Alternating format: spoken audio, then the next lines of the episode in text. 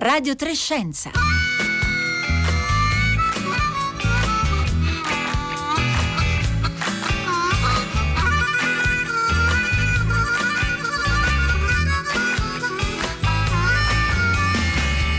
Buongiorno a tutti da Roberta Fulci, bentornati a Radio tre Scienza. Oggi seguiremo un viaggio che va dalle Alpi all'Antartide. A viaggiare è una carota di ottanta metri di lunghezza. Evidentemente non parliamo di ortaggi ma di ghiaccio, una gigantesca carota di ghiaccio proveniente dal Monte Rosa e diretta un giorno verso una sorta di archivio di altre carote simili. Sono lunghi campioni di ghiaccio e il luogo migliore per conservare carote di questo tipo è certamente l'Antartide. È lì che ricercatori provenienti da ogni parte del mondo hanno in mente di formare pian piano una biblioteca di campioni di ghiaccio. Oggi proveremo insieme a capire come si fa a prelevare carote di ottanta metri su un terreno complicato come quello di un ghiacciaio e qual è l'interesse scientifico di questo eh, archivio, che cosa ci racconteranno queste carote negli anni. Ma prima ancora di seguire il viaggio e anche l'origine di questa gigantesca carota, in Antartide ci andiamo per ammirare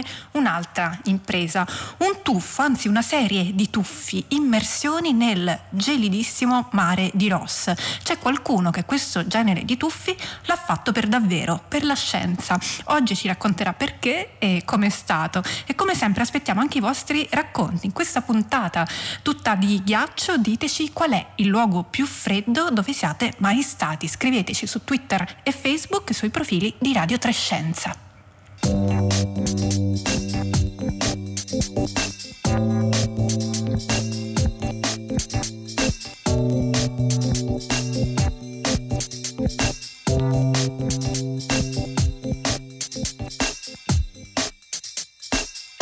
Chiara Lombardi, buongiorno. Buongiorno, buongiorno a lei. Ecologa marina, ricercatrice dell'Enea, protagonista di questi clamorosi tuffi nel mare di Ross. Siamo in Antartide, il mare di Ross, immaginatelo coperto per metà di ghiaccio. Allora, Chiara Lombardi, oggi racconteremo perché una biologa, un'ecologa marina come lei scelga di andare a fare immersioni in Antartide. Ma prima di tutto ci dica com'è stato, qual è il suo ricordo delle sue immersioni nel mare di Ross? Beh, il mio ricordo è bellissimo, è stata una delle esperienze più belle della mia vita, che mi ha regalato il Programma Nazionale per la Ricerca in Antartide, che mi ha permesso appunto di raggiungere il mare di Ross, in particolare la Baia di Terranova e nello specifico la Baia di Petis, dove si trova la base italiana Mario Zucchelli, dove ho lavorato eh, per due campagne, la trentaquattresima e trentacinquesima spedizione. Siamo a cavallo tra il duemiladiciotto e il, e il duemilaventi. A che profondità scendeva quando si immergeva nelle acque del mare di Ross? Abbiamo fatto diverse immersioni, come appunto diceva gli ascoltatori. Normalmente la profondità media era intorno ai venti venticinque metri circa. E che, che cosa vede un sub che si immerge a venticinque metri ne, nelle acque del, del, dell'Antartide? Vede un'incredibile biodiversità. La prima impressione che ho avuto quando mi sono immersa, io mi immergo dappertutto in Mediterraneo, mi sono ho avuto la fortuna di immergermi in mari tropicali, in Atlantico, e però si è sorpresi dalla diversità di specie che troviamo, dai colori meravigliosi, e una delle domande che mi viene fatta spesso è quella dell'effetto claustrofobico che può dare il ghiaccio, perché uno si immagina di immergersi in un buco fatto nel ghiaccio, lo spessore di questo buco e del, della, diciamo della, del pack che ricopriva il mare quando abbiamo fatto i tuffi a novembre, sia nella trentaquattresima che nella trentacinquesima spedizione, era di circa due metri, se non oltre. Quindi immaginate di dovervi infilare in un buco di due metri di ghiaccio, però poi sotto l'impressione che si ha è quella di un cielo, eh, di uno spazio enormemente aperto e con un cielo nuvoloso, quindi non si ha mai questa impressione di soffocamento, assolutamente, che è la cosa che invece ci si aspetterebbe. Effettivamente è quello, è quello che, che ci si aspetta. Poi mh, certamente in quelle condizioni ci sono de- delle accortezze che proveremo anche a raccontare, il modo in cui siete riusciti a mettere in pratica un'impresa eh, così difficile. Ma cominciamo dall'inizio. Allora, la sua ricerca e quindi anche tutte queste immersioni in Antartide hanno a che fare con dei curiosi animaletti che si chiamano briozoi. Allora, per chi non, non li conosce, come ce li dobbiamo immaginare questi briozoi? Beh, i briozoi sono degli organismi coloniali marini, quindi degli animali che sono nella loro forma un pochino simili ai coralli. Quindi se ce li dobbiamo immaginare, ce li immaginiamo simili a coralli. e hanno uno scheletro che può essere più o meno calcificato, quindi esattamente come lo scheletro dei coralli, come quello che ci immaginiamo nelle barriere coralline, ecco. E perché studiare i briozoi? Perché sono degli organismi estremamente resilienti, sono presenti sulla Terra da oltre quattrocentocinquanta milioni di anni e hanno, sono riusciti a sopravvivere a diversi cambiamenti molto importanti che sono avvenuti sul nostro pianeta. Naturalmente le specie che c'erano quattrocentocinquanta milioni di anni fa non ci sono oggi, no? Sono specie diverse, però si sono adattate nel tempo, e sono organismi che sono presenti dappertutto, quindi sono ad ogni profondità, da ambienti superficiali ad ambienti profondi e in ambienti diversi, quindi in ambienti polari e ambienti tropicali.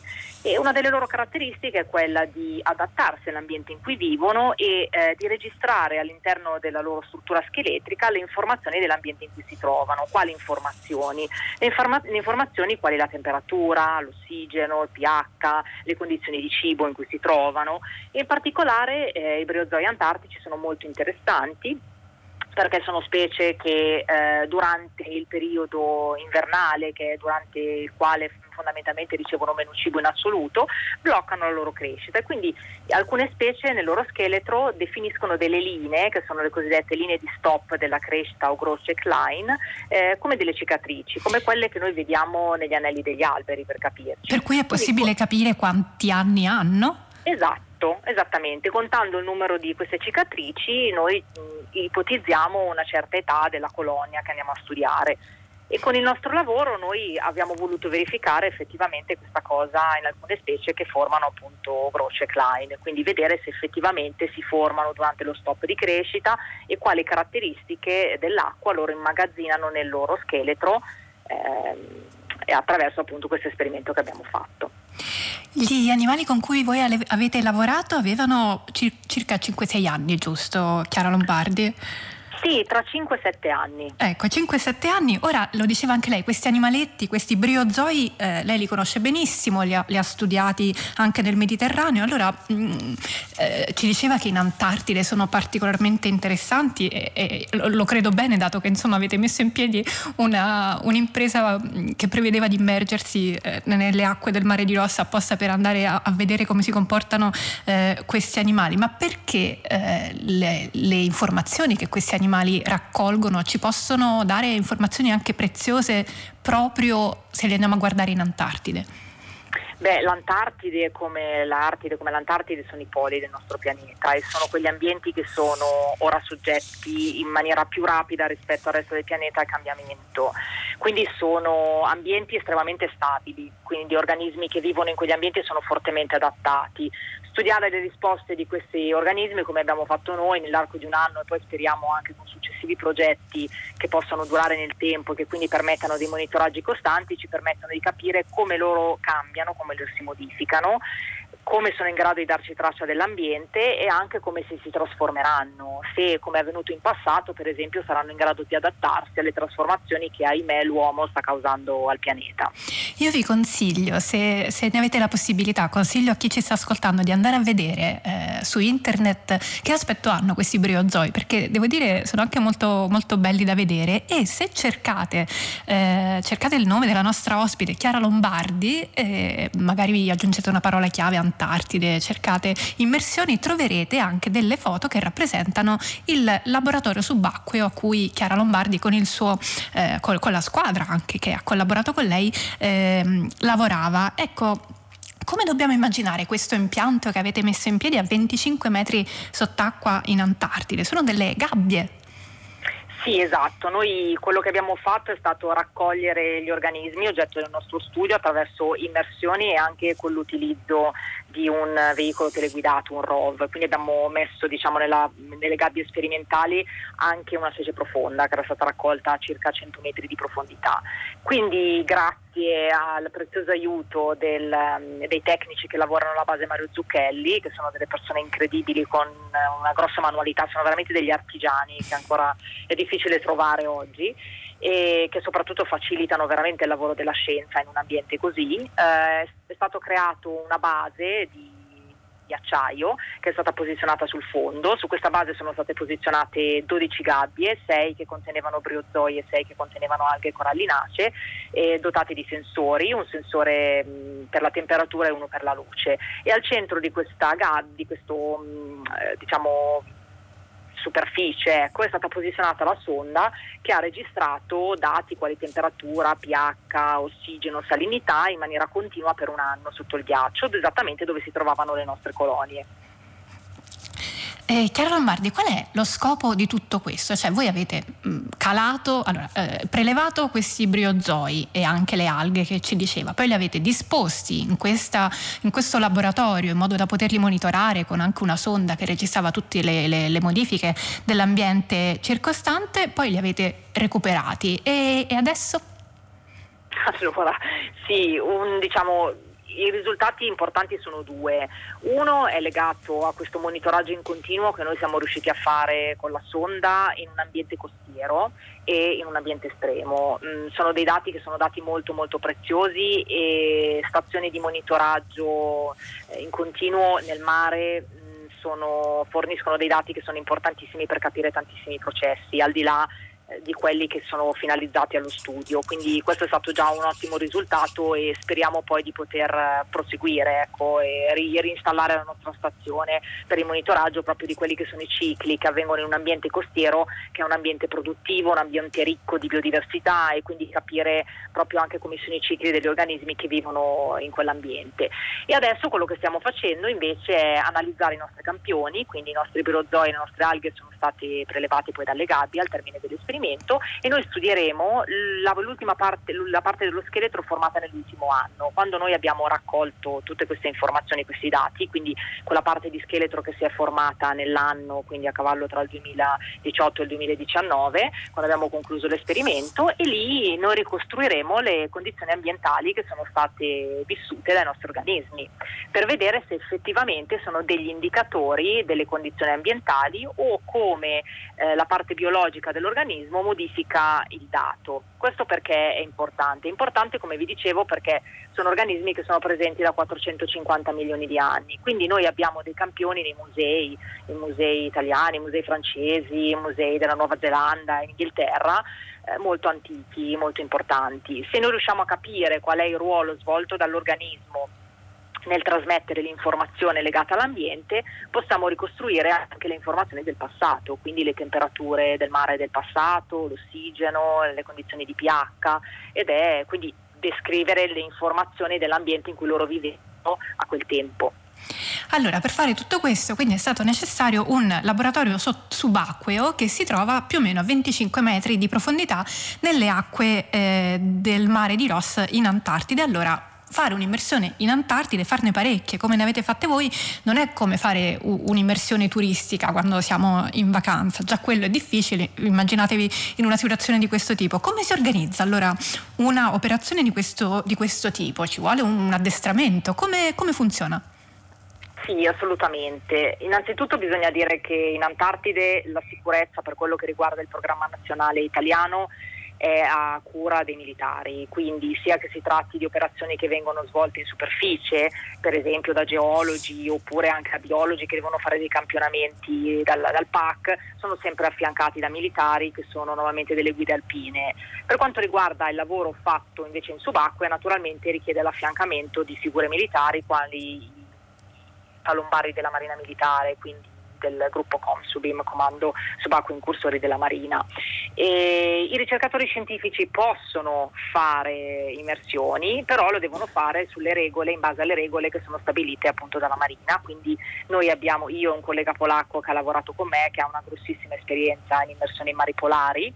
Ehm, abbiamo fatto formazione con, eh, con il comando, con il COMSUBIN, abbiamo fatto due corsi, il primo e il secondo anno, che sono diciamo dei corsi in cui si imparano delle tecniche di immersione che sono prettamente militari, quindi noi ci siamo immersi con il gran facciale, quindi con la maschera che copriva completamente tutto il viso, perché ovviamente uno dei fattori limitanti, come diceva lei all'inizio, è il freddo dell'Antartide, quindi eh, la temperatura dell'acqua intorno a meno due gradi e e il nostro corpo non riesce a sopravvivere se viene a contatto con l'acqua a lungo, si tratta di pochissimi minuti, quindi eh, indossiamo delle mute che sono completamente stagne, abbiamo guanti stagni, quindi non c'è nessuna parte del nostro corpo che ha contatto con l'acqua, compresa la maschera.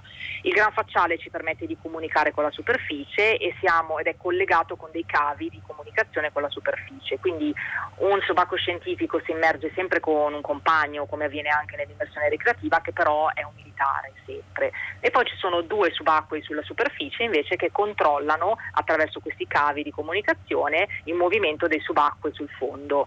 E i tempi, la durata e qualunque manovra in immersione è stabilito dal capopalombaro, che ha una, che si trova alla console, ed è l'unico che è autorizzato a comunicare direttamente eh, con, con i subacquei che si trovano sul fondo. I tempi vengono stabiliti sempre a priori, vengono fatte delle riunioni la mattina dove si stabilisce il piano di lavoro, chi si immergerà, la durata delle immersioni, e tutto viene schedato, controllato, e non vengono fatte delle interruzioni di immersione né delle pause come si fa invece nella immersione ricreativa, eh, perché vengono utilizzate delle tabelle di immersione militare. Ecco.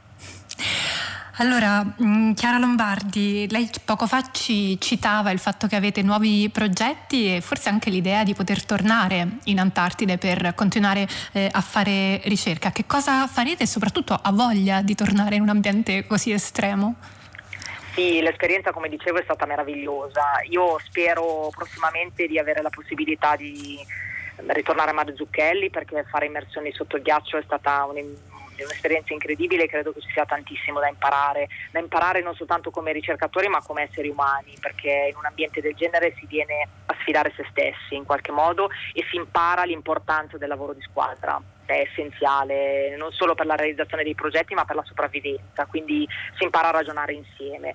Poi abbiamo sì un altro progetto che sempre ha, è sempre Briozoi come filo conduttore, ci consentirà di salire su una piattaforma eh, di partner internazionali, in particolare con la Nuova Zelanda. Saliremo a bordo di una delle loro navi e faremo una campagna per studiare gli ecosistemi briozoi, a briozoi che si trovano in profondità nel mare di Ross, che è un'area marina protetta, quindi andremo a studiare organismi che si trovano sotto i cinquecento metri di profondità. Grazie Chiara Lombardi, in bocca al lupo per il suo lavoro, grazie per essere stata con noi. Grazie ancora a voi dell'opportunità. Ecologa, grazie. grazie a lei, ecologa marina, ricercatrice dell'Enea. Noi continuiamo a parlare di ghiaccio, continuate a scriverci sui nostri social Facebook e Twitter.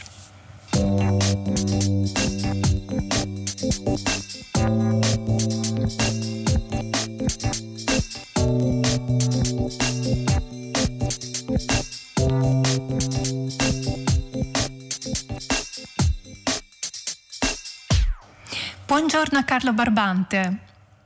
Buongiorno, buongiorno a tutti. Buongiorno, grazie anche a lei per aver accettato il nostro invito. Noi adesso ci spostiamo, torniamo un po' più vicini, andiamo eh, verso le Alpi. Carlo Barbante è il direttore dell'Istituto di Scienze Polari del Consiglio Nazionale delle Ricerche ed è responsabile del progetto Ice Memory. L'Italia è tra eh, i, i paesi capofila di questo eh, progetto con il C N R e con l'Università Ca' Foscari di Venezia. Abbiamo parlato in apertura di questa gigantesca carota proveniente dal Monte Rosa e destinata a un archivio in Antartide. Allora, Carlo Barbante, partiamo dal tassello più recente, perché l'ultima missione del progetto si è svolta con successo a giugno proprio sul Monte Rosa, e le carote in questo caso provengono dal Colle Gnifetti. Siamo a quattromilacinquecento metri di quota sulle Alpi.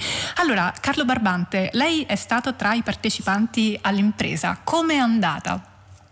Ma è andata molto bene, nonostante eh, ci abbiamo provato per un mese, tutto maggio e giugno, eh, abbiamo aspettato una finestra di bel tempo che ci ha poi consentito al team, al team di ricercatori di salire fino ai quattromilacinquecento metri del Colle Gnifetti e portare quindi tutta l'attrezzatura, eh, il carotiere, le casse per contenere i campioni, il materiale che ci serviva, e fortunatamente la zona è servita dalla capanna Margherita, il rifugio più alto d'Europa, del del C A I di Varallo Sesia, eh, dove eh, si è potuto avere ricovero durante, durante la notte e, e tu, durante tutto il periodo della missione. È una, stata una missione di grande successo, perché abbiamo potuto portare a casa due carote di ghiaccio fino alla profondità della sella del Colle Gnifetti, quindi di circa ottantatré metri, e eh, altre carote superficiali per studio di diversi parametri chimici.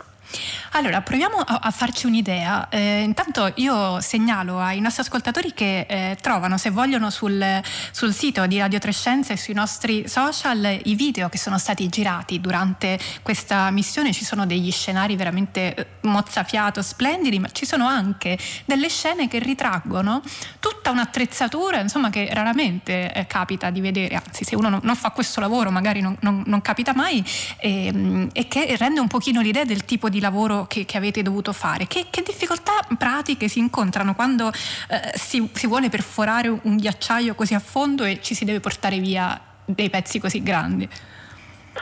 Beh, ma le difficoltà sono tecniche alla fine, perché il ghiaccio è una, una sostanza molto dura, ma allo stesso tempo eh, se a temperature prossime allo zero può, può dare problemi, proprio perché il, il, i coltelli che tagliano il ghiaccio e che fanno penetrare la carota all'interno del tubo carotiere eh, si possono anche impastare e quindi non, non essere efficaci nella, nel taglio. Lei ha eh, parlato un paio di volte, ha citato il tubo carotiere. Che cos'è il tubo carotiere? Ma queste carote di ghiaccio che vanno dalla superficie fino alla profondità, come ho detto nel sito di Colle Gnifetti parliamo di più di ottanta metri di ghiaccio, eh, sono prelevate in modo discontinuo. Il tubo carotiere è un tubo che ha un diametro interno di circa sette centimetri e mezzo, nel nostro caso può essere anche un po' più grande, e che ha nella parte eh, inferiore dei denti di taglio, e quando il tubo carotiere ruota eh, penetra all'interno del ghiaccio, taglia eh, il ghiaccio e fa sì che la, il cilindro, un cilindro di ghiaccio entri eh, nel, nel tubo stesso. Ci sono poi dei sistemi eh, di taglio, quindi ogni, circa ogni metro eh, la carota viene recuperata e eh, portata in superficie, dove è eh, ispezionata, misurata eh, e impacchettata, pronta per essere poi trasportata a valle. E quanti eravate per compiere un'impresa di questo tipo? Ma diciamo il team, il team scientifico è generalmente composto da circa sei persone, però come vedete appunto nel sito di Radio tre Scienza abbiamo voluto dare grande enfasi anche all'aspetto eh, mediatico e divulgativo, perché il progetto Ice Memory è un progetto di, di grandissima ambizione. Credo si presti molto anche a, a far capire qual è l'emergenza uh, planetaria legata ai cambiamenti climatici, legata alla fusione uh, dei ghiacciai, che uh, oltre a portarsi via la, la risorsa acqua, che di per sé è già una cosa uh, drammatica, ma si portano via con la fusione anche le informazioni che sono contenute in queste carote di ghiaccio, che per noi sono come dei libri uh, scritti sul uh, clima del passato e sulla composizione dell'atmosfera del passato. Allora, eh, una di queste carote finirà proprio in Antartide come il ghiaccio più antico dell'arco alpino, proprio una di, di, di queste carote che voi avete raccolto a giugno. Antico quanto? Cioè, che, che numeri dobbiamo immaginare? Quanto andiamo indietro con i campioni che voi avete prelevato a giugno? Beh, il sito di Colle Gnifetti lo conosciamo bene, ci abbiamo lavorato molti anni e... devo dire negli ultimi venticinque anni siamo stati almeno un paio di volte. Il, la datazione più vecchia che abbiamo del ghiaccio basale è di circa diecimila anni, quindi abbiamo un archivio completo della storia del clima del, delle Alpi per lungo diecimila anni, ed è veramente formidabile capire qual è stata l'evoluzione eh, nel corso di questo periodo di tempo che si chiama Olocene, e, e anche per mettere in una giusta prospettiva i cambiamenti che stanno accadendo adesso. Cioè, noi dal ghiaccio riusciamo a vedere quali erano le temperature del passato, qual era la composizione dell'atmosfera del passato, e riusciamo quindi a vedere come eh, la situazione attuale stia deteriorando in maniera rapidissima rispetto alla stabilità degli ultimi diecimila anni. Questa che avete compiuto a giugno è la terza, se non sbaglio, missione di carotaggio in ghiacciai italiani, eh, quindi eh, si tratta sia di Alpi che di Appennini in, in prospettiva, all'interno di questo progetto che, lo ricordo, si chiama Ice Memory, quindi memoria del ghiaccio, e il nome già, già dice molto. Lei diceva eh, rischiamo di perdere i nostri ghiacciai, e quindi da qui la necessità di costruire una sorta di archivio, che è quello che effettivamente sta eh, accadendo eh, in Antartide. Immaginiamo, Carlo Barbante, di essere i nostri discendenti che tra cento anni si trovano a disposizione questo bell'archivio, lo vanno a consultare e tirano fuori queste, questi pezzi di, di, carote, di, di carote dei ghiacciai di oggi. Che, che, che tipo di informazione ne possono trarre? Ma ehm, devo dire che ehm, fra cent'anni avremo a disposizione delle tecnologie e delle metodologie di indagine che oggi neanche riusciamo a immaginare. Se io mi guardo indietro venticinque anni fa, quando abbiamo iniziato a fare questo lavoro, eh, beh, avevamo delle cose che oggi definiremo veramente primordiali dal punto di vista proprio meramente analitico. Uh, tra cent'anni eh, molto probabilmente riusciremo a estrarre informazioni eh, senza nemmeno fondere la carota di ghiaccio, e quindi i ricercatori potranno accedere a questi archivi, eh, utilizzarli e, eh, e poi eventualmente anche riporli nel, nel, nell'archivio che stiamo predisponendo in Antartide. Ma tra cent'anni, appunto, perché andare in Antartide a fare questo tipo di analisi? Perché tra cent'anni molti dei ghiacciai alpini saranno completamente spariti, e già lo abbiamo visto ad esempio in una perforazione che abbiamo tentato nel Gran Combin, che è una montagna di quattromiladuecento metri al confine tra l'Italia e la Svizzera, a settembre dello scorso anno, quando, dopo aver monitorato il sito per diversi anni, aver stabilito che il, il profilo glaciologico e il record di formazione era ancora preservato, quando siamo invece andati a, a estrarre la carota profonda a settembre del duemilaventi, abbiamo visto che l'archivio era completamente compromesso, perché la fusione estiva aveva mescolato completamente tutti gli strati superficiali, cioè il ghiacciaio di settanta metri era praticamente un'enorme spugna, e quindi tutte le informazioni erano mescolate tra di loro. Carlo Barbante, da quando è che eh, c'è l'idea e anche la messa in pratica da parte di, degli scienziati di eh, effettuare questi carotaggi nel, nel ghiaccio? Non allora, parlo del, del progetto in particolare di Ice Memory, ma in generale rispetto alla, proprio alla necessità e l'utilità di farlo. Chi l'ha fatto per primo e quando? I carotaggi su ghiaccio nascono negli anni sessanta, in, uh, soprattutto in Groenlandia e anche nelle Alpi, a scopi diversi, ma devo dire che le prime ricostruzioni climatiche avvengono proprio in Groenlandia, nei siti di Camp Century, uh, Dye tre, uh, Grip. Sono tutti nomi questi che, per chi segue la storia del clima del nostro pianeta, sono, sono ben, uh, ben noti. Sono um, carotaggi che sono serviti per ricostruire, per far vedere come dall'analisi chimica isotopica delle carote di ghiaccio si, riuscisse, si riusciva a risalire alla temperatura del passato, ma anche alla composizione dell'atmosfera. Quindi riuscivamo a stabilire, ad esempio, quali erano le concentrazioni di gas serra eh, nell'atmosfera del passato, di mille, duemila o addirittura di centomila anni fa, se andiamo indietro nel tempo, come nelle carote polari in Antartide o in Groenlandia. Quindi conosciamo da molto questo, questo tipo di... di Eh, conosciamo bene questo tipo di attività e di quali informazioni riusciamo ad ottenere. Abbiamo ancora solamente un minuto. Io vorrei approfittare per chiederle di raccontarci eh, rispetto all'ultima missione che avete fatto a giugno sul ghiacciaio, sul ghiacciaio del Monte Rosa per raccogliere questo campione eh, di, di ghiaccio. Qual è stato il momento in assoluto più difficile?